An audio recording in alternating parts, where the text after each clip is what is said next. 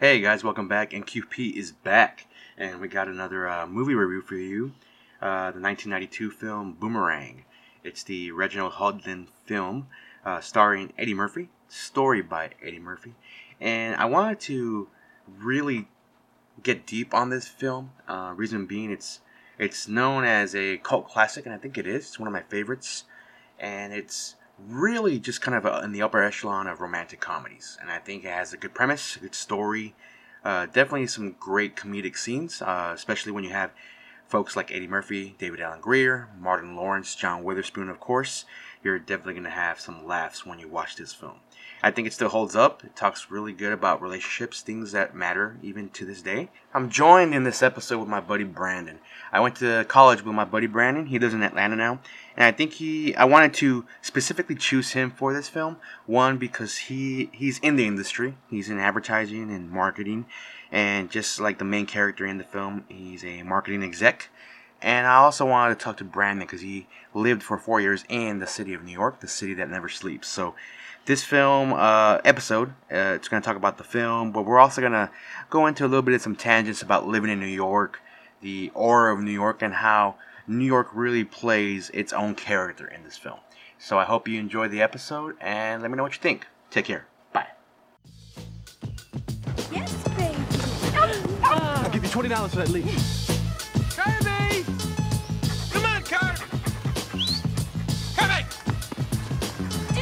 Your dog? Oh yeah, I lost a uh, white Springer Spaniel with brown spots on it named Kirby. You ain't got no romance. I, I, excuse me, excuse me. I am the most romantic cat both of you know. Wait, let me give you my number, because I'm not going to be able to sleep until I know you found him. Do you have a pen? Do I? Stuff like that never happens to me. Man, stuff like that never happens to anybody except for Marcus. Spend the night with me. Oh, Christy, no, it's just too soon. I can't. The only reason stuff like that happens to me all the time is because I pay attention to women. Check it. It's like Jet Magazine. I've been working here about nine days. You know, I've been on time most of the time, even when it rains. Don't you think it's about time we talk promotion? We're colleagues. We can discuss business. Marcus. I'm talking about a business dinner. Just business and straight and discussing our work. You know, there's other things in life besides sex. Come on, how about sharing, commitment? You know, you get to get in touch with your feminine side like me. I'm starting to sound low on the soft side. I'm trying to impress you, you know that. I know. Now, where'd you get the mushroom shirt? I got to know. Well, the secret is you got to coordinate. Uh-huh. Most people don't coordinate. See, you got to coordinate. Look what I got. Hey, haven't you ever seen a guy and thought he was attractive? Women do stuff like that. You see other girls and you say, "Oh, she's cute," or "Her hair is nice." But guys don't see other guys and go, "Oh, look at his shoulders." They don't. We don't do that. Now, you know what your problem is? You need more romance and less dopamine pincher. That's what you need. oh God. I am Mr. Romance when I meet a woman, and then once I hit it, I lose interest. But that ain't my fault. Where are you going? I have to give a speech in the morning to the board of directors. But thank you. You were great. Love is like a. God, Marcus, I was so tense when I got off the plane, but you really relaxed me. Call me.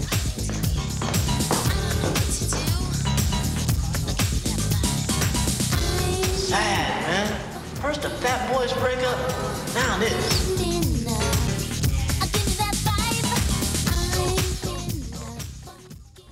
Hey guys, uh, we're back. Uh, I'm here again with my buddy Brandon. We're talking about Boomerang.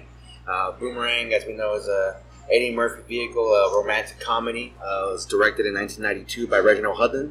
Reginald Hudlin, we know from his director, directorial debut of House Party. Um, initial thoughts?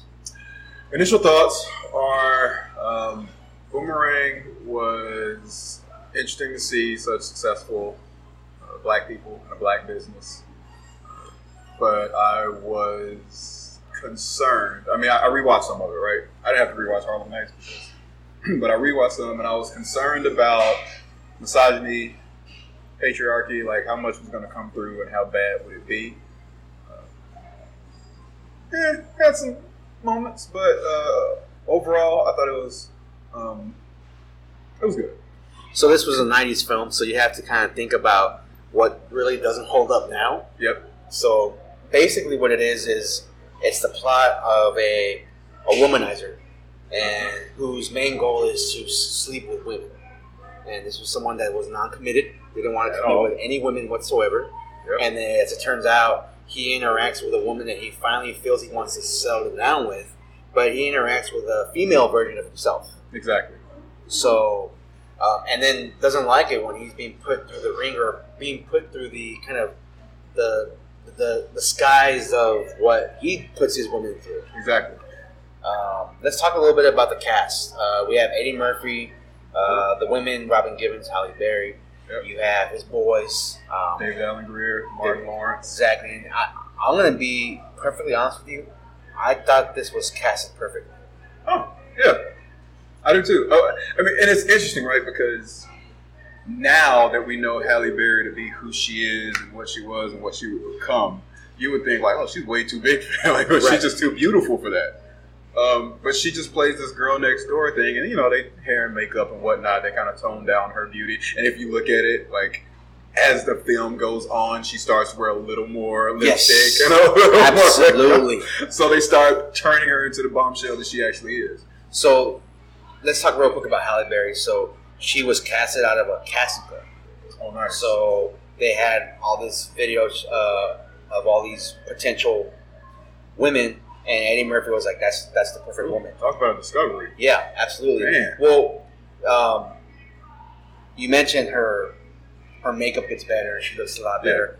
Yeah. Because I want to say better because you know, Yeah. any girl listening. Yeah. Not saying better. They put on more. Exactly. In the '90s, that was like Right.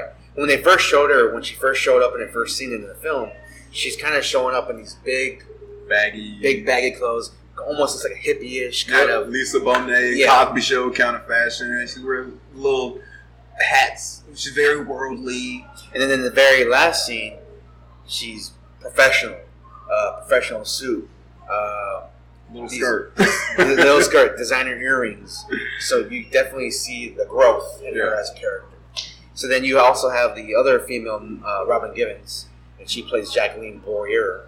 And I think the one thing that was kind of interesting, interesting about that is, uh, in my research, uh, Reginald Hudlin said that he had some concerns in casting Robin Givens because he felt that the public would not like her as much because of her actual life with Tyson. Tyson, yeah. And he said that later in later interviews that it actually worked in her in the character's I was favor about to say, yeah. because the audience in testing the film didn't like her as much, and, and their love for Halle Berry grew. So I thought that was kind of interesting. Yeah, and, and I was about to. I, it's funny that he even wanted her to be likable at all, at all because you didn't need her to be whatsoever. I mean, as long as she kind of downplays being essentially, you know, maybe a bad person, um, you don't need them to like her. I mean, power woman. Like, Right. arch- the archetype of that is not likable, unfortunately. And I will say the one other main character of this film is New York itself. I'm glad you said that. That is what. That's what I wanted to talk about because. And the reason is- that I'm glad that we're, character. uh, the reason I'm glad we're talking about this right now with Brandon is because you have lived in New York. I have. and you're also in the advertising world. I am. So, real quick, how long have you lived in New York at one time that you did? I lived in New York for over four years. I lived in New York. What part of New York? I lived in the Bronx. Okay. And for anybody who's familiar with New York, um, that is not the, the nicest part. It has some nice pockets. I was adjacent to a nice pocket. Uh, but essentially, you know, I mean, New York is expensive. And if you're, if, if, wherever you feel safe is where you can live. And I have the advantage of male privilege or whatever you want to call it. I'm a black male. So I can live a few different places and, feel safe. Uh, the Bronx is, is, uh, is one of those places. And I could get a big apartment for what people were getting. uh, you know, Paying what, actually paying less than what people were paying for closets. And I'm going to trust your answers on this. So let's Yes. look at let's look at Marcus Graham and Mhm. his his his uh, penthouse, as you could say. Yes. So, real quick question: Uh huh. You're in advertising. Yes. He's an advertising exec. Correct. Does an advertising exec have a hou- house like that? No. Okay. No. Okay. No. Okay. No. Does, Absolutely not. does an advertising exec exec have a house more like Martin Lawrence's character? Yes. Okay. Still nice though. It was still, still, nice. not. I mean, I'm thinking. It depends on where that apartment was. Um, so let, us look at Marcus Graham's apartment. yes, It's more like a penthouse. it was a penthouse. It was basically like what fifty foot ceilings. Yeah, it was 50 foot ceilings, and it looked like, based on like when he walked out on the patio, the view that I was getting, I think it was in Dumbo, which is uh, part of Brooklyn. Um, it could have been Jersey, and I'm looking at it from the other side. I wasn't really sure because it was a little blurred out. Um, but if we're talking about how much that apartment costs today, with a backyard. yeah, he had a terrace. Yeah. he had a terrace, and yeah, that's a eight thousand dollar a month apartment. Advertising execs don't make eight thousand. I mean, it could be that If- apartment might be more than eight thousand a month. if they're unless they're like a principal of the advertising. firm. Correct, um, and, and even still, that's that's that's pushing it. Um, that place, like they made it kind of look like a studio, but then it's like there's an upstairs, so Yeah. You know it's, it's not a studio. I don't know, like it, it was just interesting the way they, they laid it out. Um, but yeah, that that apartment was ridiculous. I mean, that's a dream place. Like live if you live there in New York, like you are inevitably going to have five kids and an STD. Just just because you can't avoid it. Like it just comes with the apartment. You get it when you check in. So uh, now let's. All right, you, you brought up a funny point, but let's talk about the nightlife in New York. Yes. So let's say, just for the Rest the sake of it, just, just, just for the sake of this conversation, you are Marcus Graham, and Okay. you have that apartment. Okay. All you gotta do is show women that apartment. I mean, let's not. Let's, let's not. Let's be real. Yep. Yeah, I mean that, that, that is actually you might want to not show it at first because you're gonna get like everybody's gonna try to wipe you up, husband. Yeah. You, know? like, you might not want to invite people over just yet. Um, and New York, you know, so you can go out, and I always say when you live in New York, first of all, dating is hard, or I shouldn't say dating is hard. Relationships are hard. Relationships are hard because everybody is in a relationship with the city already. You have your place, and for the most part, it's where you sleep and where you change, um, maybe eat. And that's why people can live in the closet because you're in a relationship with the city. Like you go out into the city, you you have you know your neighborhood, you got your go-to stores. Um, if I'm getting to know somebody and it's going to be our first or second date, and it's like a Friday night, right? I know what me and my friends can do on a Friday night for you to override that means you have to be special and exquisite. Because we're just gonna have so much fun with no plans. So I can just go from like, you know what? I'm off work, you know, summer Fridays, we had summer Fridays when I was in New York. Okay. Office closed at like noon, one o'clock, something Okay. like that. I'm like, yeah, you know, everybody ain't got this, so I'm just gonna go to this spot where I always go to for tacos and margaritas, which New York has terrible tacos and margaritas. But let's just go there. Um, I'm gonna sit there, and a couple people are gonna walk in that I know. We can chat for a while. Before you know it, it's five o'clock, and people are starting to get off. And then it's like, now let's go to happy hour. Okay. And then after happy hour, it's well, we know that this spot is going to be popping tonight, but we got to find something to do from now to dinner, and then from dinner to the time the club opens. Nobody wants to go home because if you go home, you're not coming back out. Right. So you stay out, and the next thing you know, you're getting home at 5 a.m. Because if let's just uh, just on your note, if you're having I know I'm on a tangent, but if you're having happy hour at a place like say in the Upper East Side, Mhm.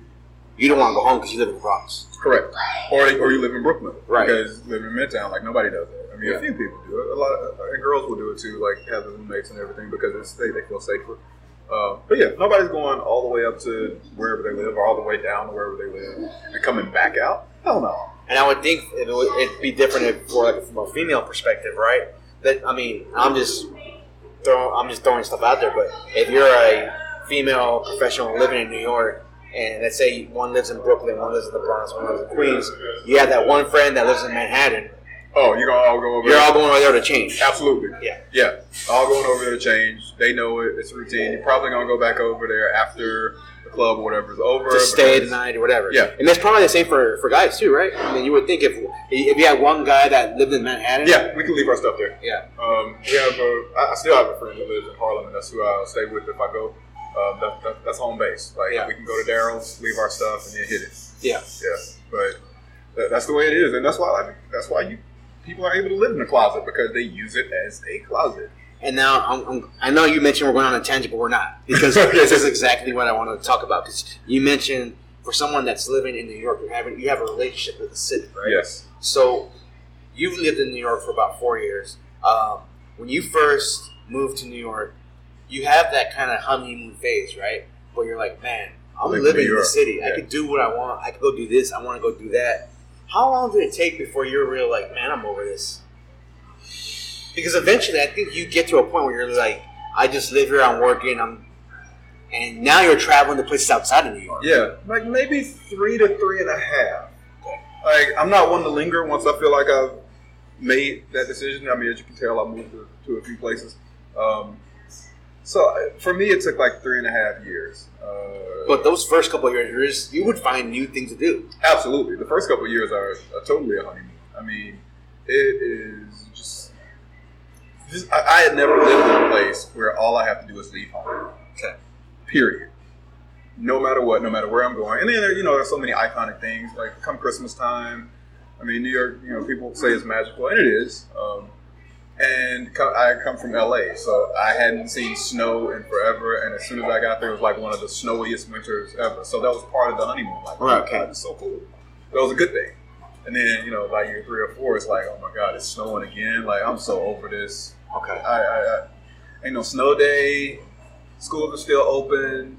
What, what are we doing? Why do people live here? so one of the things that I and I liked about this film and a, a lot of other films that are based in New York is you have those films that really use New York as as a pro- propeller to kind of propel the film into a what it, what it's like to live in New York, right? Yeah. You have Boomerang, you even have movies like Hitch, you know, just all these different kind of parts of New York.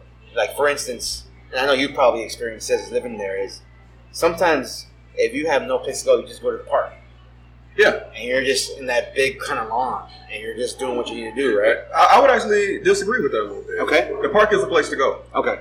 The park is a place to go. Um, so, I mean, it's a subtle disagreement, it's nuance, right? But for the most part, if you don't have anywhere to go, you go to a coffee shop or you go to a bar. The park is an activity. It's almost like you know, I'm going to the beach. Well, Is there a, is, are there bars at the park? Uh, you can get drinks in the park, um, and there are bars like around the park, um, but there are not a lot of businesses in Central Park. Okay. Um, a couple of food carts, um, and there's one. I can think of one spot right now um, that you know they, they serve drinks and everything. I don't know if I ever had a drink there. There's also one thing I liked about New York, and I I've got to experience this when I've gone to visit. Is I mean, there you have the huge park, Central Park, but then you have also have really small pocket parks. Yep. Right. Um, one one of the parks that I got to uh, when I went one time for work was Madison Square Park. Mhm. So I thought that was kind of Right. interesting, right by the Flatiron Building, Right. and I got to have a beer and a, and a Shake Shack? at Shake Shack, right? and go there. And there's always these th- other things to do. One of the things that I, I witnessed when I went with my wife one time was I got to see for the first time the, the High Line area. And I thought that was really interesting. It is. Just to see that kind of uh, renovated, uh, elevated uh, track. Are they doing that here, by the way, in Dallas? So it's not a- that I know of. it's an effort that you know our generation is starting to call rail to trail. Okay. Um, the High Line is, I think, kind of the best example of it. Uh, Seattle has the Burke-Gilman, I think it's called, where it was, you know, used to be a train track, then they just paved it, and now it's a, path. Atlanta has the Beltline, so uh, it's a thing that is getting kind of popular. There's one in Mexico City too. Really? Yeah, it's cool. That's interesting. Uh, I, was, I was in a I was in an Uber going to a museum, and we passed over these tracks that were like you could tell it, it was tracks, but it was paved. Okay. Like, oh, I think this is like the Mexico City Beltline. Let's get out, and we did, and uh, it, it like we could walk to the museum instead of going all the way around. Like, oh, this is this is a thing. So that's cool. What now? Let's um, another thing I wanted to ask, and the reason I'm just I haven't lived, I've never lived in New York, so I'm infatuated with the, the fact of just living there and uh, you know, kind of immersing yourself in the culture of New York. Because I think that um, New York is a very different city to live in compared to any other city. Yeah, it's the only Um, New York in the country. Right. And one of the things I saw about New York is when I say it, New York is its own entity in films. It's very e- evident, even in the uh, series uh, that uh, vehicle on Netflix by uh, Aziz An- Ansari. I haven't seen it. It's What's it uh, called? The vehicle? yeah, it's he has his own series and Master of None. Oh, I saw season one of that. I don't know if I saw season So- two. He has a series on Netflix, but there's one in particular where they're always filming in New York, right? Yeah. And there's one in particular where he's going on a bunch of dates, Uh-huh. and he's dating all these different girls, and he's he's taking all these different girls to the same place. Yeah. And I think they did that just to for easier to, to film it there. Sure. But it he, it almost normalizes the Tinder atmosphere because he's on Tinder Yeah. and he's meeting all these different girls on Tinder. Is is that really as popular as it is in New York? I think so. Like the app thing, you mean? Yeah. Or yeah, I think the app thing is definitely uh, prominent there. What isn't is taking somebody to taking like a date to the same place all the time. Okay.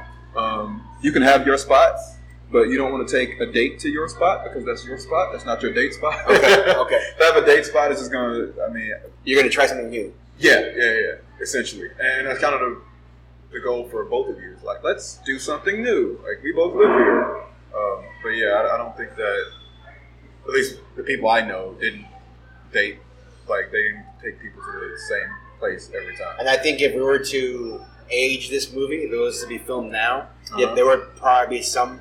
You'd probably have like the Martin Lawrence character or the David Alan Grier character meeting someone on Tinder or Absolutely. or something to that effect. You would have that, um, and I think. well, let- let's let's suspend like where Marcus lives, and let's just play like this for real, and he could afford that and everything. Um, I just don't think that people would be so. Again, you're dating the city, right? So, as close as he got to these women so fast, um, they would have known what was up a little bit more. I mean, I guess if, if we're aging the film, we got to also bring uh, gender dynamics into it. Okay. And just, the women would have been, they would have known what was up, and there would have been more Jacqueline's. Sure. Um, yeah, eh, eh, yeah, I- I think that that's kind of what would have. I think the one thing about the film is that it it portrayed Jacqueline Boyer's character as a rare commodity. Like you don't have that kind of womanizing woman or that Right. you know that She was ahead of her time. yeah, yeah. Whereas now, if you go to any major city, you have those women that just are all like that. They all want to date. I'm not saying like every woman or every man all they want to do is have sex. I'm not saying that's the, the, the point of dating, but I'm saying women are okay with dating multiple people. Yeah. Men are okay with dating multiple women. Yeah. So I thought that was kind of interesting. I think if you were to age that now, you'd have a lot more of that. Yeah, I, I think so too, and I think that uh, just looking at, um, like, would because there are more of them, or and because you know Jacqueline was in that position of executive, which I think added to what made her attractive to him. Um, well, she had been kind of a little more common, you know, like maybe she wouldn't have been as attractive because like, yeah, I know a few women heading marketing agencies. What's the what's the big deal? Right. But at the time, it was like, oh, how are you going to be a gorgeous, beautiful executive? Yeah. Oh my God, who'd have thunk it? And I think that was kind of something that I felt was not portrayed as well. Yeah, Uh, I can see it. Um, I thought that um, there was still kind of that gap, that, that gender gap that was prevalent in the work world. Mm-hmm. I mean, and I think women are still dealing with that now. As uh, the wage gap, the gender gap. Um, I, I, I wish they would have, you know, touched on that a little bit more. Um, real quick, let's talk about uh, Eddie Murphy's friends in the film. You had David Alan Grier. You had Martin Lawrence. This was, was pre-Martin. Yep. So Martin Lawrence, we know, was had worked before Reginald Hudlin uh, in House Party as a DJ. Uh, David Alan Grier, who I feel is probably one of the most underrated, Underrated comedians comedians. ever, Absolutely. uh, because I, I I I liken David Alan Grier's comedy to, to Steve Martin's Ooh, that's a good one. because he's very kind of observant of things. He's very uh, he's not like he doesn't he doesn't seem like the overly angry comedian. No. He just kind of like he'll just say something and it's funny. Yeah, and it's and it's he, he does like subtle stuff with his face and with his expressions and just pauses and everything. His comedy is it's smart too. Yeah, real smart. you So- gotta pay attention to it. As far as professions, I'm not sure if they mentioned it in the film. What would you? What were their professions? What do you think their professions would be? Oh. I don't. I don't think they would be in the advertising world, No, would no, they? no. Because they were also at that that little launch party, right? That they had for Strange. They were there too with Marcus. That's his guest though, right? Probably, Okay. probably. That's why I'm I, thinking. I assumed that they were his guests, but I didn't think about it. So if you had to assume what their, I would. I wouldn't think they were in finance. No. And Martin's character was something that was just, I mean, In, in terms of that group, he was definitely the alpha dog. Marcus was the alpha dog. yeah, absolutely. Um, David Alan Grier would have been somebody who was successful. Um, and by success, I mean I'm talking about like he, he made good money Yeah. and he, he held his own. outlet. They did have dinner at Marcus's place though. Yeah. Um, I don't even remember what David Alan Grier's place looked like. Did they show it? Mm, no, they didn't show it. So I'd probably say that he was. In, I, I would say if he had to come up with a profession, he was in publishing. publish it. I can see that. You, Which is you very you don't think he's an, you don't think he's an accountant. You said that. No. You don't think that? Because I can see him of finance. I could see Martin Lawrence's character as an accountant. I was gonna put him as. I don't want to be a, like a club promoter or something. Like, Oh man, then he would definitely have a lot more women. I would think if he was a couple more. Yeah, that's true. I could also see David Alan Grier being like a legal aid or something like that. Martin, Martin's just making ends meet. I mean, everybody has, uh, you know, we all have our friend that cool as hell and they're happy and they got all their needs met, you know, but you gotta be like, hey, So let's talk about the dynamic within those those group of guys. Um, you had Martin Lawrence's character kind of playing that trope of that extra, Yeah. extra militant kind of guy, extra militant and always calling things out as what they are, racist, racist. yeah. Everything is racist. And which ha- sometimes he's right. True. sometimes he's right. Yeah, But other times he's wrong. The asparagus spears. He's like asparagus spears. Anyway, All right, okay. All right. That sounds good, baby. Okay then. That sounds good. Come on. What? Why don't you just come out, man, and say it? Call us jungle bunnies, man. What? Asparagus spares? What? If we were white, it would have been asparagus tips. Racial, man, racial. Oh man, you tripping now? No, you tripping. but then when they go shopping for the suit, the man was racist. Yeah, true. So, you know, so that, that's that friend. Sometimes they're gonna be right. Sometimes they're gonna be wrong. You gotta roll with them. Try I, to keep I- them. I thought one funny thing about that because you had these three guys who were comedians in their own right, Yeah, um, playing this role. I think they played off really well with each other.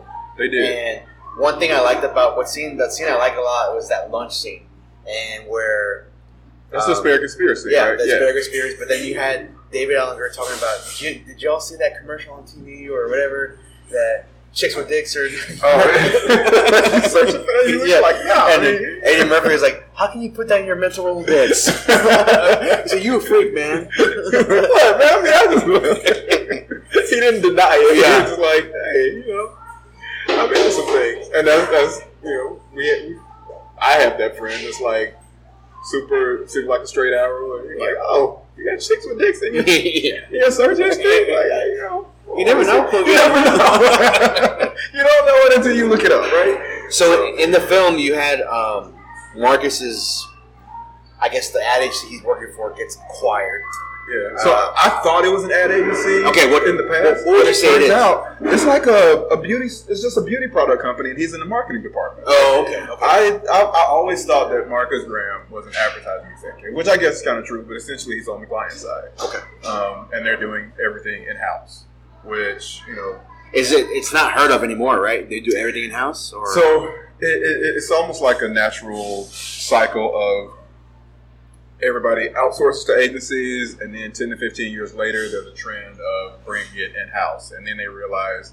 Oh, we can't do this in house, and they push it back out, and there's just like this inhale, exhale of in house um, and uh, agency that just happens a lot of times in our industry. So uh, the fact that he is in house is possible, um, but people do push that outside. So what I thought was kind of peculiar or interesting was he uh, he's in the marketing department at a cosmetics Yep. company, Beauty or cosmetics, yeah, and apparently he's made a name for himself. People know who he is, absolutely. and he's kind of like uh, like knows what women want, Mhm. and so he's He I think manipulates that- a little bit. Yeah. I think that adds to his character that he is the type of guy that knows what women wants for the time being, and then he's lost that when he gets when it gets merged with, uh, I guess, Lady Eloise. That, Lady that- yeah, which is another character. I is awesome. know.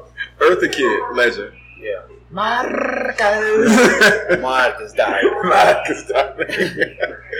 uh, yeah, so he does kind of he knows what women want, and he can cater to that. Which I will say that that film, What Women Want, with Mel Gibson, is a total ripoff of Yeah. Boomerang. Yep, yep, makes complete sense. So, f that guy. Yeah. Um, what was interesting though was uh, I never figured out what Marcus was good at.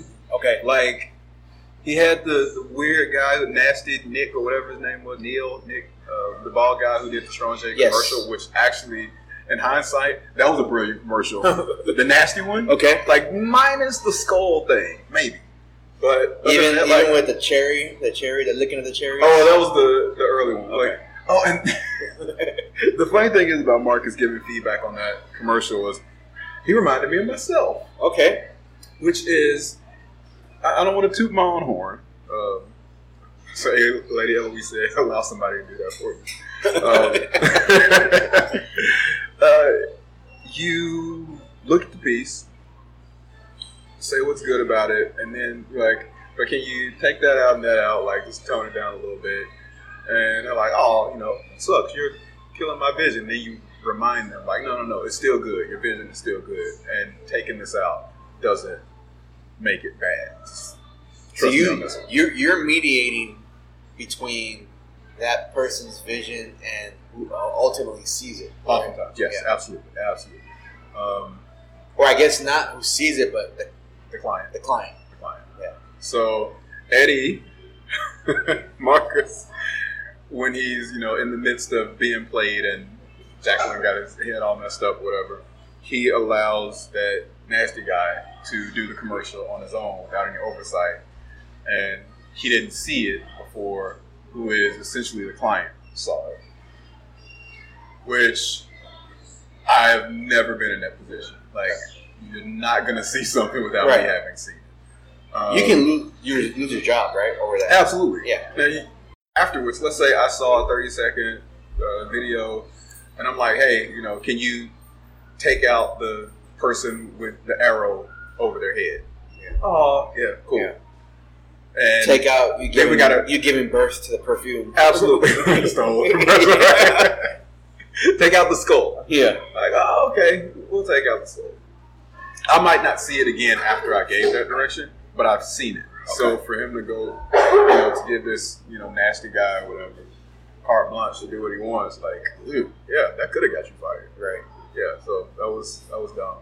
So, uh, in regards to the in advertising and what you do, um, you're you pretty much play that role that Marco was playing. He plays the the account manager role, right? You manage the account, right? I'm, I'm a creative director, Okay. so I But or I guess where Marcus was more of the account manager role. So that's why it's hard to tell, right? And that's why I said I couldn't quite tell what Marcus does because he has marketing, but if I'm like the agency was in house, so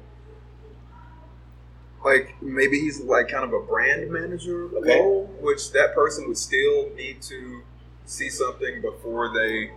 Uh, So before here's here's my it goes to the nitpick about that is because um, at that point when Marcus got in trouble, he was reporting to Jacqueline. He was. So She didn't see it either. yeah, I mean, if anything, it should have been her ass, not his. Could have. It, it very well would have been. Absolutely would have been. And it almost seemed like, like here's my thing about her is, I think she still threw him under the bus without him knowing it. Like I Had to have. Yeah, Had to have. Yeah. And you kind of got the energy too. The board wanted to fire you. Yeah. But I convinced them to like, you're lying. Like, Yeah. come on now. If if the board wanted to fire somebody, like you were the one they were in there talking to, so I'm sure you call some heat. Right. And then you want to come in here and act like you saved my job. Like, no, you saved yours. And now I'm going home for three weeks. Which I want that punishment. Yeah, I think I did too. I will take it without pay. I mean, just send me home for three weeks. So let's talk really quick about one of them. Now, this is why I love the movie. Is one of the most rewatchable scenes that I'll probably just sit down and watch every time. Is the dinner.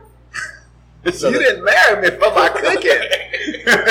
So you have John Witherspoon, rest in peace, uh, playing David Alan Grier's dad, and he's there with uh, I forget the wife's name. Do you, do you remember it I at all? don't either. So he's there, and um,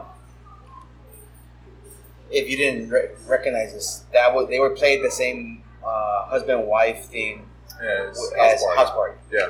Her name's Bebe Drake Massey. Okay. So Is she I still alive? I don't know, Oh, okay. I hope. I hope so. Yeah. But what I thought was interesting was David Alan Grier played this really shy. I'm always getting embarrassed by my folks, yeah. and I thought that was kind of interesting. He plays that to a T. Yeah. and they bring chitlins. They bring ch- Okay. a, a bucket of chitlins. Do some chitlins. Oh, Gerard's mother, Angela Gerard's mother brought us a whole trough of chitlins. Oh, yo, I want to vote. Walk, let's walk through that scene So- because I think that was really interesting. Halle Berry, her character Angela, said that you know he's so straight laced, his parents have to be straight laced too. And Marcus just kind of like he just looked. He's like, give this look like, mm, yeah. we'll find out. Yep. That's uh, and then all of a sudden, boom! They hit the scene and comic relief all Exactly. over the place. And I, I think I wish I would have saw more John Witherspoon and Eddie Murphy vehicles Oh yeah. because the way they kind of interacted at that point was I thought was hilarious. Yeah. Like you had the whole Eddie Murphy yelling to, to Gerard in the kitchen. Did you know your pops got a... Do you know he got a mushroom on the inside of his jacket? All right. Talk to Mr. J- Mr. Jackson, come here, man. Man, so good to see you. You know, every year you do something new. Now, where'd you get the mushroom shirt? I'm trying to impress you. You know that. I know it. Yeah. Now, where'd you get the mushroom shirt? I got to know. Well, the secret is you got to coordinate. Uh huh. Most people don't coordinate. See, you got to coordinate. Yes, that's what you did. Yeah. When you saw me, you saw the mushroom I shirt. mushroom shirt. Bang, mushroom shirt. Mushroom shirt. But see, you can't stop with the mushroom shirt. You I gotta was. go on. I'd have stopped that shirt. no, you got to keep going. Okay. Now let me show you something. Look at that. Oh, you got on a mushroom belt. Gerard, did you know your pops had a mushroom belt on? Yes. But you don't stop there. See, No, you got to can't keep going. What you got? Mushroom ring? Yes, good idea. Look what I got. Duh! Gerard, did you know on the inside was special mushroom? Yes! He's like, "Whoa, what you got? A mushroom ring? Oh, that, that, that's that's that's that's a good point." you got to coordinate. Yeah. Don't stop there. Don't stop. Is that is that where that um, that gave birth to, or was that was that part of his act? Do you know? Do you know if that coordination was part of John? I think it may have been part of his comedy act. It may have been. I don't know. I didn't know his stand up very much. Um, he didn't say it in a House Party, did he? I don't No. think so. I that do- was that's I the do- first time I heard him say it, and I thought I felt like he, he kept it. I do remember in a house party when he's like, "How you doing there, baby?" When he's talking like, and, he's like, and then the wife's like, "What? Oh, don't worry, Don't worry. don't worry, honey." But I will say, public enema, public enema. yeah, yeah, Public Public enema. enema. But that scene in itself was was pure genius, and I think John Witherspoon just carried the whole scene throughout. Yeah. I thought one of the funniest thing was we talked about jokes before and how they developed the whole joke throughout the whole scene in the Harlem Nights episode. We talk about all that, but in the end of this little dinner, you know, David Alan Grier has his arms crossed. He's kind of embarrassed by his parents, and he says he's in that. You know, my parents have been in that bathroom for damn near an hour, and he's like, "What? What? What's wrong with that? What, what are you talking about?" And he's like, "They're in there hitting it." And then you know, Marcus is like, "Your parents are inside smoking a joint." He's like, "No, Oh they- man, they in there. they're in there, they're in there fucking." and then the way they just come out, the mom's coming out chewing gum, nonchalant, Hair messed up. hair messed up. John Witherspoon's character comes out putting on his jacket backwards. Yeah. It's pure, go- pure gold, pure genius. So funny. In the bathroom going at it. And I mean, it was just perfect for their characters because married her for her cooking. Food wasn't that good, you know, or no, Marcus Marcus cooked the food, so he Yeah. said it was good. And he was saying how, how bad she was at cooking. Yeah. But, hey, they got this one thing in common. That's how they got. oh, that's what he said. That's Yeah. how they got you. Yeah. He's like, I, you know, I think, I think we may, we may have eaten everything from the rooter to the tutor. Yeah. On the, the rooter to the tutor. and then Marcus like, The whole pig, huh? Just egging him on Yeah. because he was entertained. yeah. Yeah. And I think that was kind of one of the things. Is that he, I think that's kind of why he wanted to host it at his house because he knows how just fun his Yeah. parents were. And one of the things I want to talk about now is because one of the things I was looking at when I was researching was this was kind of it brought Eddie into the forefront of the true romantic comedy type stuff. And one of the things I didn't like about this was that back when this aired or when this uh, film is they they they put this into a corner as being like an all time one of the best all time black films. Mhm. When I think it should have been Yes. one of the best all time romantic comedies in general. Yeah. And I think that may have been something that where a lot of, you, I guess you say black films, black actors, actresses, they always get put into that niche of black cinema, which I didn't like a lot. Yeah, and, and that's at the time that it was like when when black people were starting to be able to command so much money at the box office, and they were still being automatically lumped into this black movie genre. And again, that didn't really stop until the late '90s, I think, early 2000s. Right. Um, and I think there's still a bit right now of uh, a lack of respect for what is considered, uh, I would say, black art. I mean, I'm not trying to say that Tyler Perry deserves an Oscar, you know, but in the same way that sometimes our musical artists get automatically lumped into urban hip hop, you know, this movie that black people are in oftentimes automatically becomes a black film Right. which that's not a genre. Like, and sometimes it is in the movie section. Which, and, to be honest, on Netflix, it makes me makes it easy for me to find some stuff. Sure. But at the same time, like to me, that's not a genre. And as long as it's treated as such, I think that it contributes to, for lack of a better term, white supremacist culture. Interesting. you know the, the, the way that you and i think that overall like equality and equity comes from being able to uh, to, to grade everything equally and fairly in this way and, and respect it in ways that it's different like yeah that, that joke's not funny to you because you don't understand it Right. but if you get more representation in the room and whatnot, you start to see, yeah, this is a comedy, and not only is it a comedy, but it's funny. So you don't have to just say, you know, you don't have to put Harlem Nights with the color purple because they're black movies. Like, yeah, but they tell stories uh, that, are, that, that resonate beyond beyond blackness, and uh, if you have representation in the room as you analyze that movie, you can start to understand some of the nuance that, you know, if you don't get it, you're going to hold it back. One of the things that I thought was pretty interesting was kind of looking at so film, films in the '90s at that time uh, when it came to African American roles, you either were the very smart professional or you were the hip kind of funny guy. And the, one of the things I'm, I'm referring to is there's this, there's this film I saw called Strictly Business Mm-hmm. with Tommy Davidson. Yep. Where Was that Halle too? yeah, yeah, it Yeah, was. that was Halle too. And Tommy Davidson played more of the hip guy, Yeah. but wasn't attractive or good looking. But then you had the other guy, the Wayman Tisdale kind of Yeah. character, where he was the kind of the square, ultra conservative, professional, smart. I thought what was interesting about this film was Eddie Murphy's role. Marcus Graham was both. He hmm. was hip. He yeah. knew how to dress. Uh, charming, professional, All of the above. respectable, smart. So Funny. you You had that. funny already? Yeah. I think you had one of those characters where it it resonates to all types of people. Yeah. And you, you mentioned the way he was well dressed. Let me also throw out like the whole agency, they dress too well. Yeah. No. I mean, okay, maybe in house, maybe they do dress like that.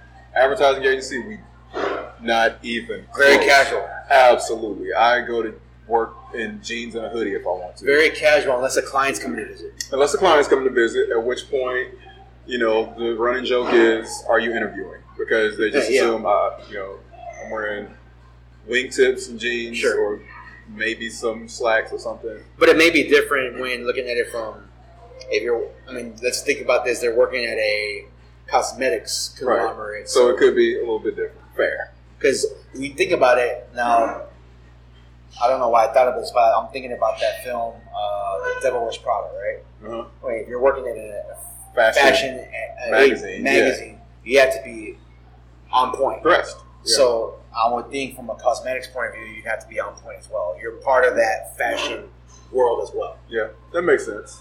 And to get back to your your point about Eddie being both, I guess that was part of the like leading man thing, right? Like, right. I should be able to be all things. Like, Well- because gentleman has, well, no, strictly business. Sorry, strictly business has two. Like, so I guess that that you know that kind of makes sense. Sure. it's essentially a buddy. Well, when you think about it, Marcus Graham's friends, Gerard and Troy, or it's Troy? That sounds familiar. Yeah, I think it's uh, Tyler. Oh, Uh, Gerard and Tyler, they're kind of the extreme of that, right? Where Ty was more like that comedic guy, you know, loud, and reserved racist, smart. like calls out racist, but also like he struggles with women. Yeah. because he's too Too nice. aggressive. No, no, no. Um, Martin's character. Okay. He, he, he struggles with women because he's too aggressive Right, and not respectful. Gerard struggles because he's a little too passive and you know awkward. Uh, And maybe that's why they both gravitate towards him, towards Yeah. Marcus. Yeah, they kind of look up to him, which is actually weird because I think Marcus. I mean, any Marcus in the world, I think needs a friend who looks down on him some too. Hmm. Um, like, yeah, yeah, you can't you can't just have two friends that. You can't have three Marcuses chilling together, right? No, you need to have at least two Marcuses chilling together. Otherwise, Marcus is going. He was Marcus is going to become Marcus, I guess. Like he's going to become arrogant, and he essentially is the type of person that I don't want to look down on his friends, but they look up to him too much. And if your friends look up to you that much, then where is your humility going to come from? So in the character, Marcus is highly critical of women, right? He finds He's looking for perfection. That's what he said. and he finds any small thing that's wrong with these women. Yep. So the one woman, uh, there's Lela Rochon's character, where he messes around with her, and one thing I didn't like about that character is that she came out really ditzy Super ditzy. That was her character. and has some jacked up feet, hammer time, Hammer time in her shoes. hammer time in her shoes, and one thing I thought was funny was Martin's character's like, Come on, man. You don't fuck her feet. Damn. Which was valid. Oh, True. True. Which was valid, but then he undermined the whole thing when he said, Come on, man. You don't fuck her brains. "That's right." like, and that was like his thing is he would okay so yeah asparagus tips and asparagus spears it's racist like no it's not but homeboy saying the jacket can't be returned and they ain't got layaway that was racist so he was just constantly being right and wrong but he saw the world this way and, and that's, it. Yeah, and I thought what was what was another thing that was interesting too, in looking at those, that dynamic between these three guys, and I think I've witnessed this too, or I'm sure you have as well. When they're at that coke shop, and he's and Martin's like, "Man, look at this! Yo, step off, Marcus. This is mine." You know, like, like you, you have that camaraderie between the guys, yeah and I thought that was kind of interesting to see that because it actually gave me a little bit of a glimpse of that that brother atmosphere, uh, camaraderie that you see with other kind of vehicles like um, entourage and all that kind of Yeah. stuff. But I thought that was interesting to see that kind of interaction as well. It was, and I probably put a little too much on the fact that they uh, look up to him because, I mean, Gerard would kind of rib him, rib Marcus about Yeah. the way he was with women. Um, so I guess there was some of that, but I, I wish there was just somebody else could. who could. But the one thing I liked about it, which I, which I think why I, may, may, I appreciate it a lot more now, being in my upper thirties, almost forty, it was a very mature relationship between these, these guys. Yeah. Um, it wasn't like you know you didn't have guys talking about oh man this is how I had sex with this girl right here and all this. It was very mature. They talked real issues. I mean, I mean, most of it was dating, obviously, but they, you know, they, they kept it real with each other, which a lot of you know male friends don't and can't do. It's just like, yo, fuck this bitch last night. Yeah. Like, and then that's it. and then they ain't got nothing to talk about. Now I don't know if really- this if this is relatable now in this age, but let's say those three characters were they're probably what in their mid thirties, maybe Yeah. early to mid thirties. early to mid thirties, I mean, his success though would have indicated 40, 50s. yes, yeah. absolutely. Let's Um, just pretend, right? Do you have are singles at that age in New York? I would think they'd be younger. Yeah, Everybody's singles. Okay. Like I don't Really? Uh, yeah, um, uh, because they are dating city. Not everybody. I mean, I, I know a few people who um, are in relationships. Marriage is not common. Um, So I guess I would say if you're out in New York, you're everybody there is probably single, Probably, right? absolutely. Because if Yes. you're married, you don't live in New York. Nope, you, you moved. You probably moved to Jersey. You live in Connecticut, somewhere. You Yeah. you've taken a train to leave and go home. absolutely. Um, that's one. Or y'all have literally left the Northeast or something. Like, yeah, we met in New York and now we live. In Chicago. Or, Yeah, yeah. Atlanta, okay. Yeah, Chicago. that's the place for a relationship. Oh, okay. Chicago is the place for a relationship because once that winter hits, You're staying home. you're staying home. You don't want to. I don't want to have guesses about where I'm eating or who I'm going to see or anything like that. It's like Is Atlanta a place for a relationship? yes, Atlanta is too. You can go ahead and buy a house in the burbs, settle down. I mean, Dallas is that way too. right? Yeah.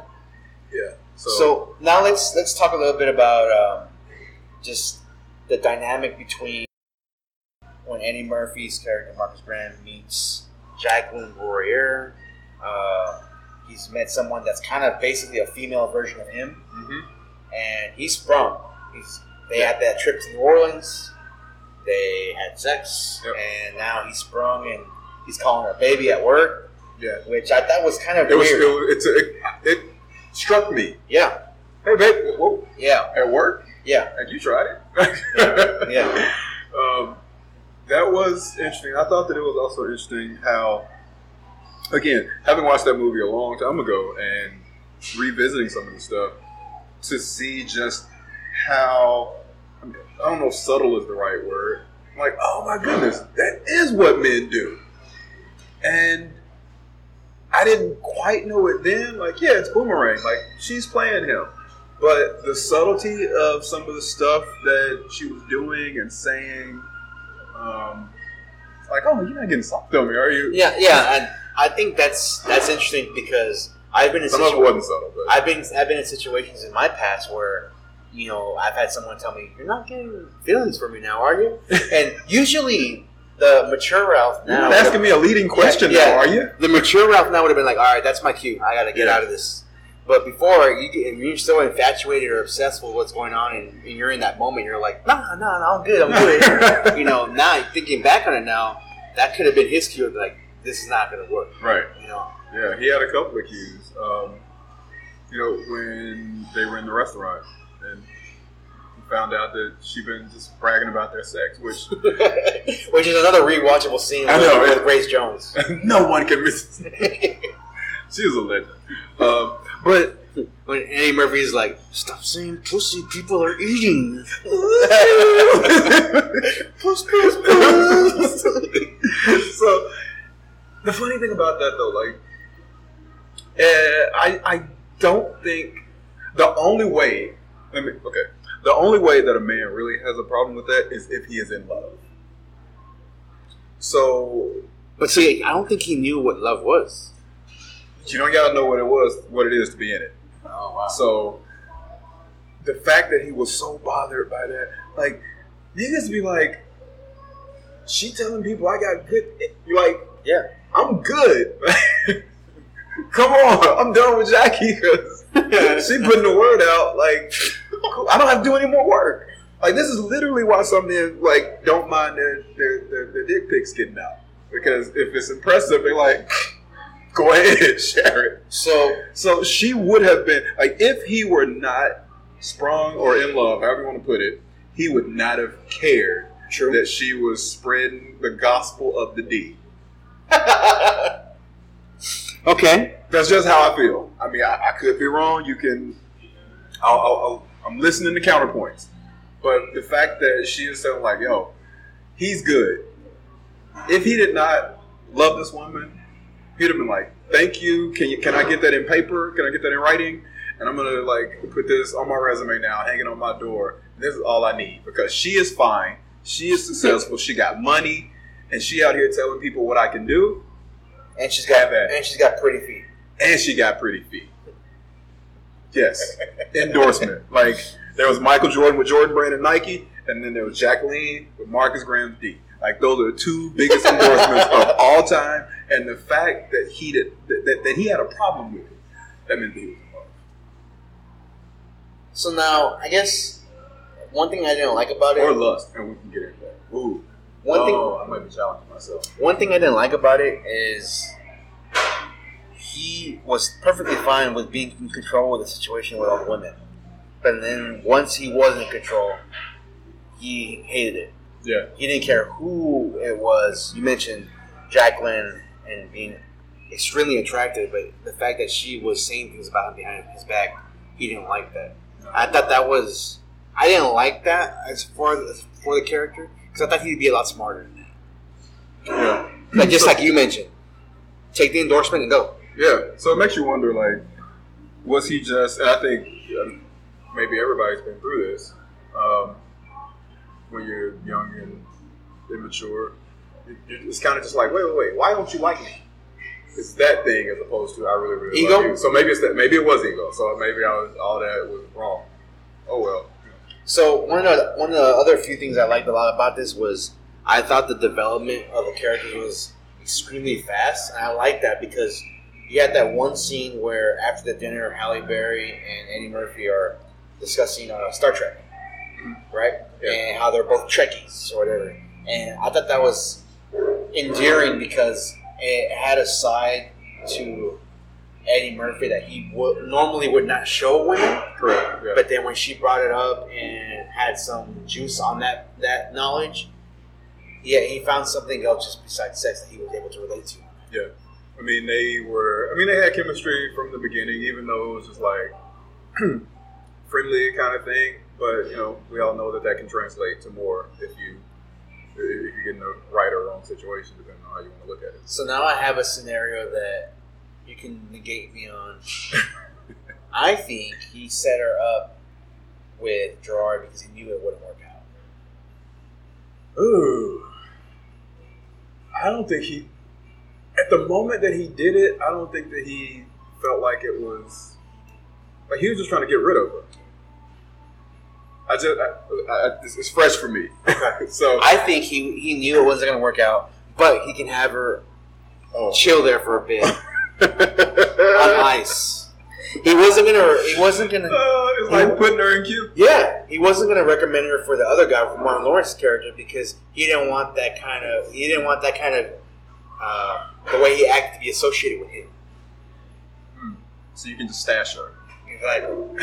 That's funny. I mean, maybe I can see it. I mean, there are people you can introduce to other people, and you almost like, no, that ain't gonna go nowhere. So as long as I do that, it'll be fine. Um, I thought it was funny when, I mean, I, now we obviously know that it was foreshadowing, but Gerard's mom said, "Oh, she looked like one of Marcus' girls." Yeah, yeah. Well, that's awkward. Yeah. And then I thought what was actually kind of funny was you you know that that conversation he was going to have with Gerard was coming after they had sex. You know it had to come. It has to come. So when they when they had when they finally showed them having sex. I thought what was really good from a cin- cinematography point of view is you knew they were gonna have sex when they Yeah. started kissing and that happened. The leg comes up, brushes up against them, they're having sex. But when they're playing pool, you knew he wanted to have that conversation. Yeah. And I and I didn't know from as someone from as the audience watching it how it was going to be brought up, but it had to happen.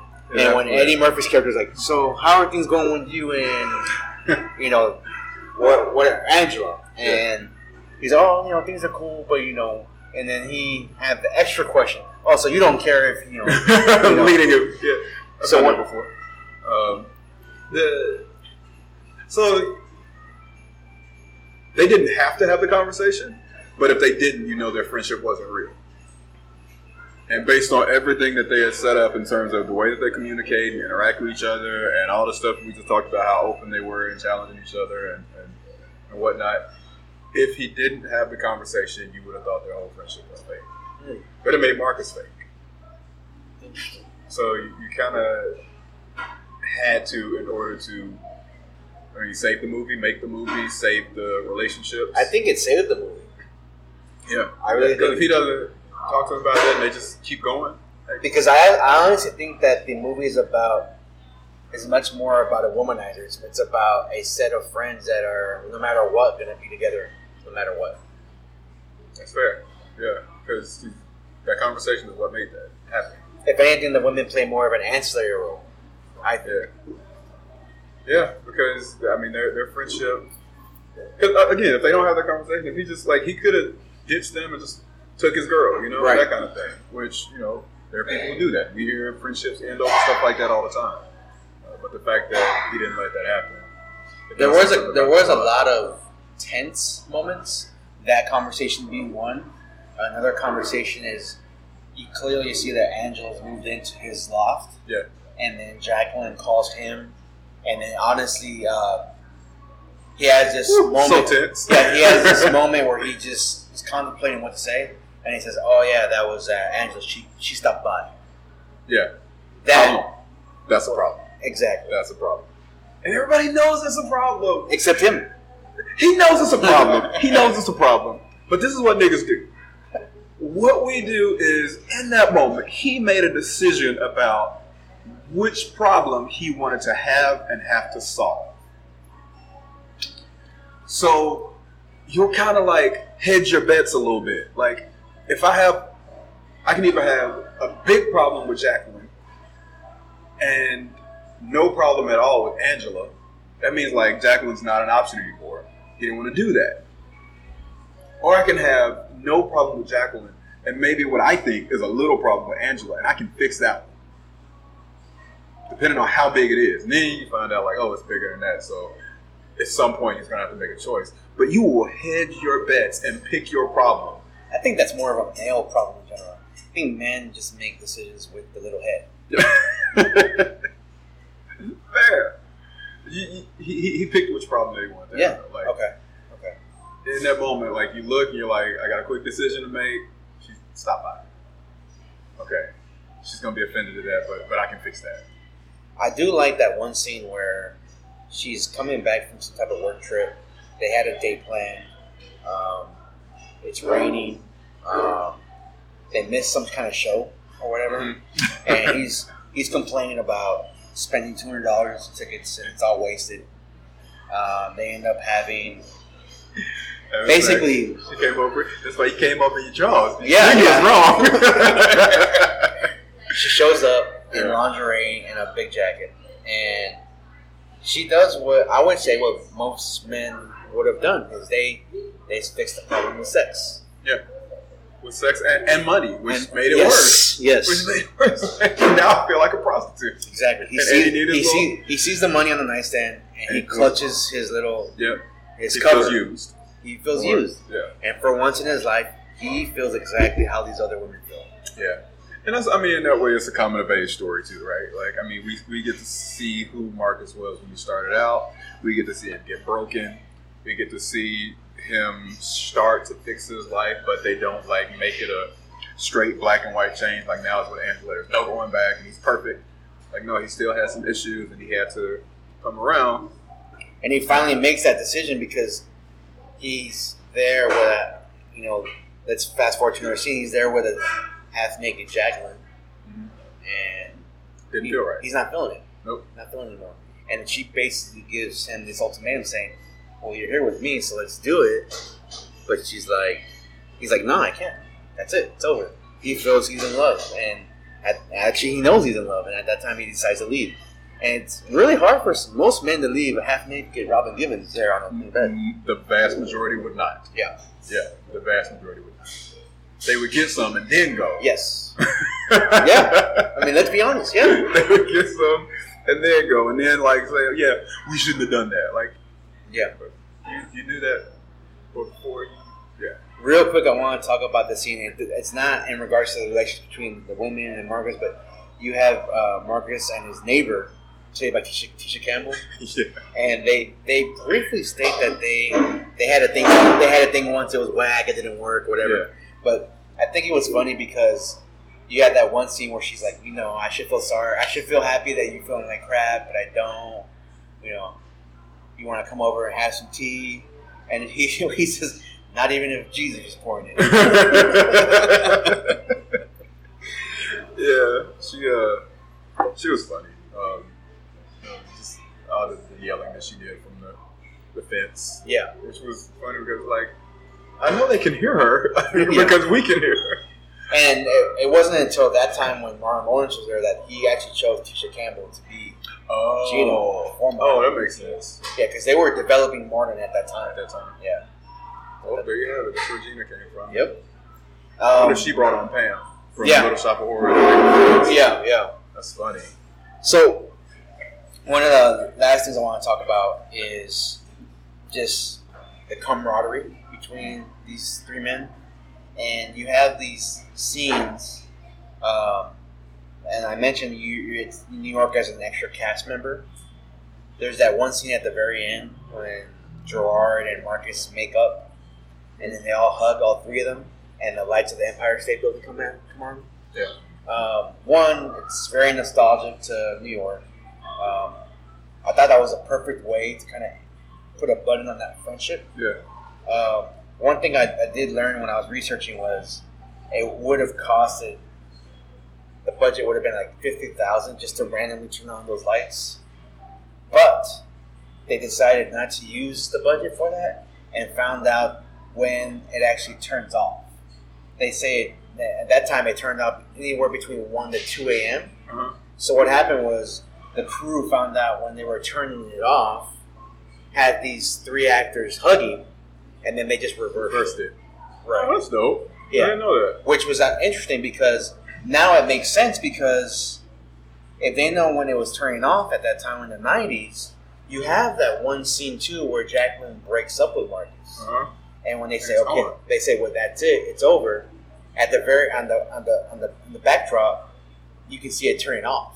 Oh, is that what it is? Right. 'Cause I, I remember they showed it. I couldn't remember if it turned off. So when they break up, it turns off, and when that camaraderie gets sealed as a friendship, it turns back on. Hmm. So, a few things to know about that is they're filming these scenes fucking early, late, early in the morning, Yeah, one, they two are. in the morning. But I thought that was kind of interesting that it went into that's one cool, cool way to save fifty thousand dollars. Yeah. twice. So I thought that was kind of It's also cheaper to film at night, as far as like shutting down Okay. locations and streets and stuff like that. Um, Did you see a lot of that when you were living out there? Uh, You film, do. film crews and stuff Yeah, like that. yep, you do. See a lot of it. Does that Uh, mess up your commute sometimes? Not really. Okay. Um, mainly because a lot of it is above ground. I never saw. I mean, people shoot on the subway sometimes, but I never had the subway shut down. for I would shooting. think they do it really early in the morning, right? If they're I think that somebody that some of these people build uh, replica subway cars and everything Okay. because it's, it's, it's it seems like it would be too much. Like you can get some B roll down there. B roll is you know just random footage Sure. of the subway train, so that you can you know I'm going to set up a camera down here and just get footage of New Yorkers and the train going by. Sure. Um, but then So B roll would they be like cut to inside the car, and we were able to make the connection by ourselves. Right. so B roll's like the shots of the city that after when the basketball game comes out comes back out of commercial. Like Yeah. Okay. Yeah, yeah, that's B roll. So you can get that stuff at any time, but as far as shutting down a subway, I I've never priced it, but it's got to be crazy. Speaking of subways, uh, are you uh, do you follow that Subway Creatures on Instagram? Uh-uh. So, I don't know. Uh, So there's this uh, handle on Instagram. It's called Subway Creatures, Okay. and it's all about random clips of people in subways in New York. because if you probably know of all people that live in New York, there are some random ass people that you Yes. see in New York. Absolutely. And one of the things uh, interesting that I saw was, I think it was about a couple months ago, you have someone with a huge pet rat just chilling in his jacket. And I'm sure you see a lot of that stuff.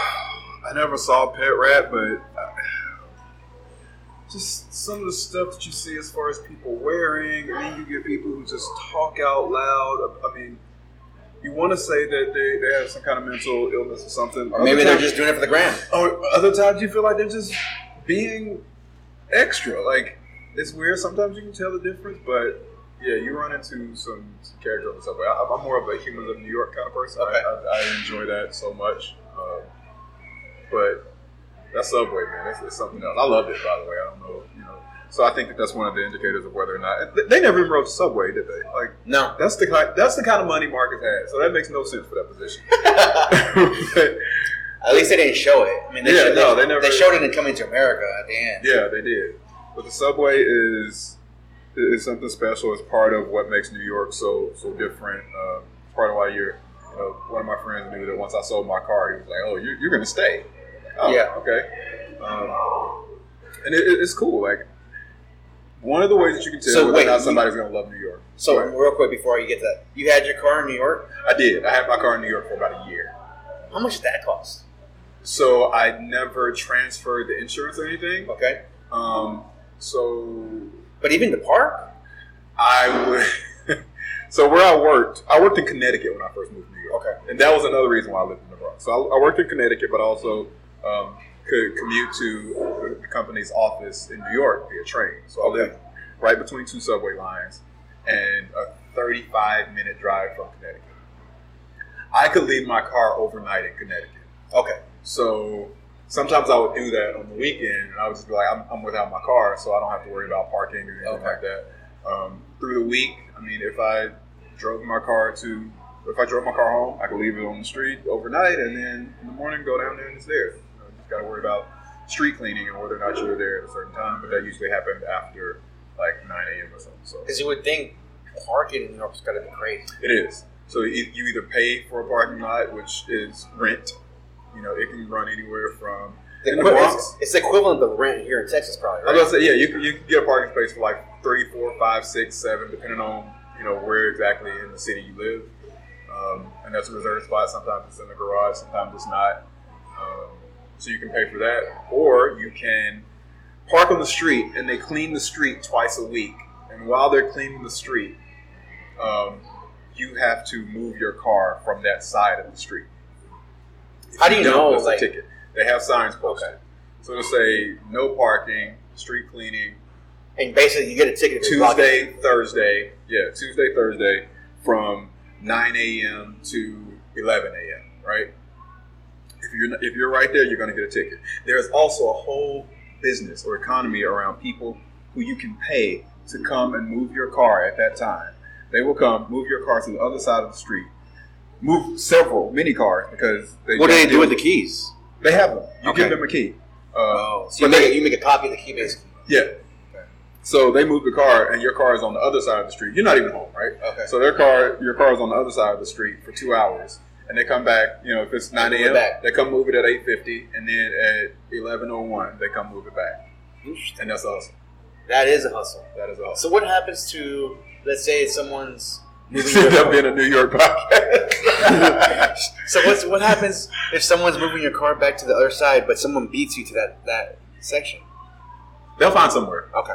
They'll find somewhere. Like that's that's what they get paid to do. If I get a ticket, then you owe me money. Oh, like Oh, okay. that's, this is your job is to keep me from getting a ticket. So so here's the thing. It's also so on the other side of the street, they're not. The city is aware of this. Let's put it that way. Okay. It's not official, but here's how they know. Because two cars can be parked on the same side of the street next to each other. Not like this, but like this. Oh, dou- double park. Yeah. Okay. So while the street cleaner is coming through, they don't care about that. Like there, Oh. there, there are two rows of cars on one side of the street, but they're not even looking for that. Like that's not their job. That's not what they're trying to ticket for. So they come through the street sweeper, and I guess a cop could come give that double row tickets, but they never did. I never saw it. And are these the, the major streets? Uh, or just the armory? Mostly harder? side streets. Okay. Major streets do have street clearing days, but there's fewer It's- residential on the, the main And there's fewer parking spots. I mean, I shouldn't say there's fewer, but uh, most people end up parking on the side streets anyway. It's crazy that we're talking about parking on a boomerang. I know. but you were you were mentioning about New York. So back to what you were saying about um, New York. No, I was just saying that they that they're not on the subway, and, and one of the ways that you can tell that people, um, one way you can tell that people have money is that they don't take the subway. Um, the other thing is, And were they just Ubering the whole time? well, now yeah, but at the Okay. time it's just like taxis. Okay. If you can taxi everywhere, like you are balling. And Sex, in, we never we didn't mention Sex in the City. Okay. Sex in the City, they take cabs everywhere. That's baller. and they wear heels. So that's another thing is if you see a woman in heels in New York, um, getting out of a taxi, a lot of times you can either assume. I mean, especially if it's like midday or something like that, she got money. Okay, like just point blank period because. Women who are working nine to five, they And got women their that sneakers or their flats Okay. or something that they have with them, and if they're going downstairs and they're going to be doing some walking or they're Okay. taking the subway, they will usually switch out of it. Okay. Um, if a woman is in heels on the subway, So their heels are in their purse. Yeah. Basically. Okay. Yeah. If a woman's in heels in the subway, it's like you're a little weird. Okay. uh, especially in the winter. So, uh, yeah, Sex in the City women have money, and that's a, a way that you can tell whether or not somebody's wh- whether or not someone is going to like it in New York or make it in New York for a long time is how do they feel about the subway? Are are folks that work in New York and having dinner? I mean, lunch, work lunch at an actual restaurant balling? Yeah. No, no, no. Sorry. No, no, no, no. They're not. Um, work lunch is a is a thing. Okay. Um, it's it's a little pricey, but you kind of feel like New York jobs also pay well. Um, so lunch is lunch is a thing. Well, most folks don't have car insurance, car payments. Nope. So Yeah. I mean that's a whole other what eight hundred dollars sometimes. Yeah. that you're But usually that goes to rent. Usually goes to rent, unless you like me and you live in the Bronx. True. Because you're a black male and you're the one that people are afraid of. That's a whole other podcast right there. it's a Terry Gross podcast right there about racism. exactly. Uh, So you mentioned you, you live in, out, outside of Manhattan, you borough and everything, but um, are there certain types of uh, cultures that are specific to certain boroughs? Like if you told tell someone, "Oh, I live in the Bronx," like, "Oh, okay, well, you know, Dominicans. okay." Um, They said you always get misconstrued as Dominican sometimes. Sometimes I did. Sometimes I did, especially um, because I can understand a little Spanish sometimes, or even like respond to something in a little Spanish. Um, I did like get a little Dominican. Like, Yeah. No, no, no. Um, so yeah, it's a lot of Dominicans, um, and that is also true for uptown, like Washington Heights and Okay. stuff like that. Very cool. Um, some Puerto Rican, but I feel like I encounter Dominicans more. Uh, then you get into Queens, and you get like Greeks and Italians few other different um, different ethnic groups and whatnot. Uh, No better living like uh, New York living. You think? no better. Here's the thing. It's a it's a rough life. Like you don't realize how much energy you're putting into life, just the everyday. Well, you don't realize it if you like it. If you like New York and you just make these adjustments uh, subconsciously. Some people are conscious of it. Like I get off the train, I stop at the grocery store to get what I'm gonna cook to eat that night, and I don't get like groceries because I can't carry that much. Okay. If you just make that adjustment subconsciously, you're gonna be fine. If you think about that every time you go to the grocery store, if you are lamenting the fact that you cannot get more than you carry, you're not gonna like New York. Okay. Um, but it's, it's a rough life that, to me, you know, it's great for so many people to experience, and, and you can earn your stripes. I can say that uh, working advertising in New York and then coming back south, uh, the creative, uh, the creative director who hired me, she said that I run hot, and I'm, I'm doing air quotes, um, meaning that I'm kind of accomplishing a lot or doing a lot, a lot faster than everybody else. Hmm. And one of the things that she liked about it is that it brought new energy.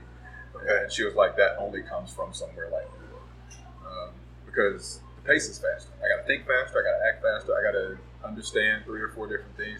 Like, I leave my house and I'm thinking about the most efficient route that I can take to get everything done. Yeah. And when your mind is always on like that, it, it just it nurtures a kind of thinking that only that city nurtures.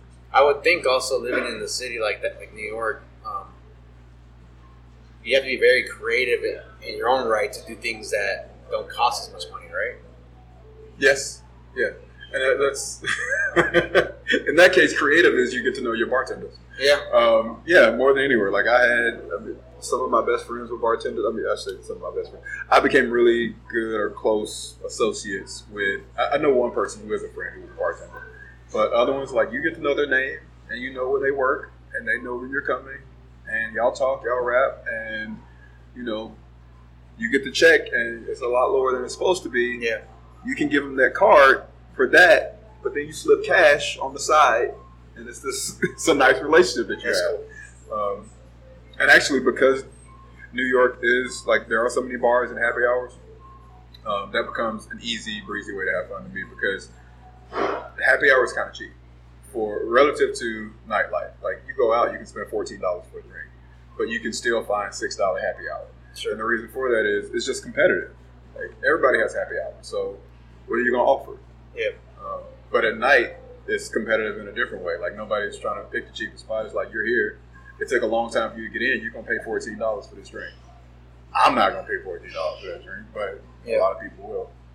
So I'm glad that this turned into a New York podcast. no, but honestly, um, I, I enjoyed the film. Um, I would honestly actually say that it was probably up there as far as one of the one of the one of my most favorite kind of romantic comedies because it gives insights into relationships, into friendships. Um, so early in the '90s too. There's so much different things that if you look back on it now, a lot of other kind of romantic comedies were are based off that structure. Uh, Yeah, you know so. how that works. Um, your overall thoughts on the film?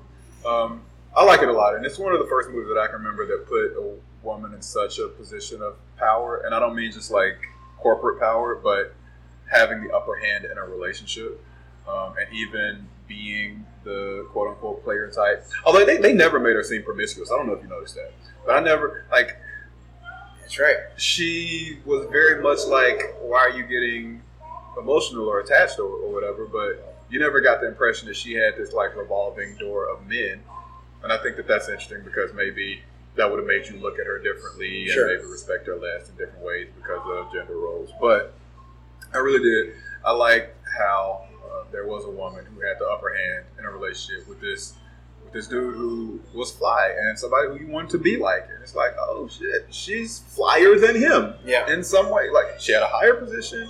Uh, she had the upper hand in terms of emotional and their dynamic. She ended up not, you know, getting the man, so to speak. But uh, that's kind of what I what I liked about that movie. The one the one thing I liked about the movie is that it, not just African Americans, but just people of color. It just put it put it kind of flipped the script so early in the nineties. It said these people are part of this the part of society that everybody wants to be a part of. And bro, the only white people, I'm whispering that. The Yeah. only white people were punchlines. That's true. That's they were true. punchlines. Like, I don't remember. I didn't remember that then. I mean, and maybe it was common. I would have And to go one- back and look at some other movies. I guess you can say that. punchlines. Even even the client, the the French clients, they were making fun of them. Yeah, they were punchlines. All of them. It's like, wow, y'all are just like really, y'all are going for it. Yeah. So that, that was funny. Um, so Eddie was Eddie was doing it for black people early on. Chris Rock was Yeah. in that. Chris Yeah, Rock he had a- that. He done a little, a little shout out there as Yeah. a mail mailman, mailboy. Yeah. Yep. So Because I know that Eddie kind of took him under his wing. He had a, a, a cameo in Beverly Hills Cop as well. yeah, yeah, yeah. That's the ballet. Yep. I get twelve. What, what, what the fuck? Is no, no, no, no. What, what is this? so Eddie was good about uh, putting on other comedians, and uh, again, as he's making his his reappearance and different sequels and everything, it's, it's, it's nice to have this moment. I mean, did he have some, some sore spots on his career? Yeah, I mean, most people do. Um, in the Bill Cosby versus Eddie Murphy feud, I side with Eddie. Yeah, so do I. Yeah. So, All right, man. Kind of easy. well, thanks a lot. I appreciate it. Thank you. It was fun. That's it, y'all. That's the end of the episode. Glad y'all enjoyed it and stuck with us. Hope y'all enjoyed the episode as we talked through the film Boomerang, through our favorite scenes, through relationships, through friendships, camaraderie with our boys. Uh, hope y'all enjoyed uh, this episode. And thank you very much to my buddy Brandon for joining me to discuss New York, advertising relationships, and the film. And if you have any questions, let me know at www.nestedquerypodcast.com or nestedquerypodcast at gmail.com. Take care. Bye.